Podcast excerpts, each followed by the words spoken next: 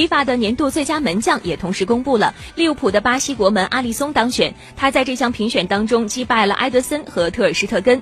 此前阿利松获得了上赛季英超和欧冠的金手套奖，以及今年夏天美洲杯的金手套奖。这是 FIFA 连续第三年设立年度最佳门将的评选。此前两年最佳门将的得主分别是布冯和库尔图瓦。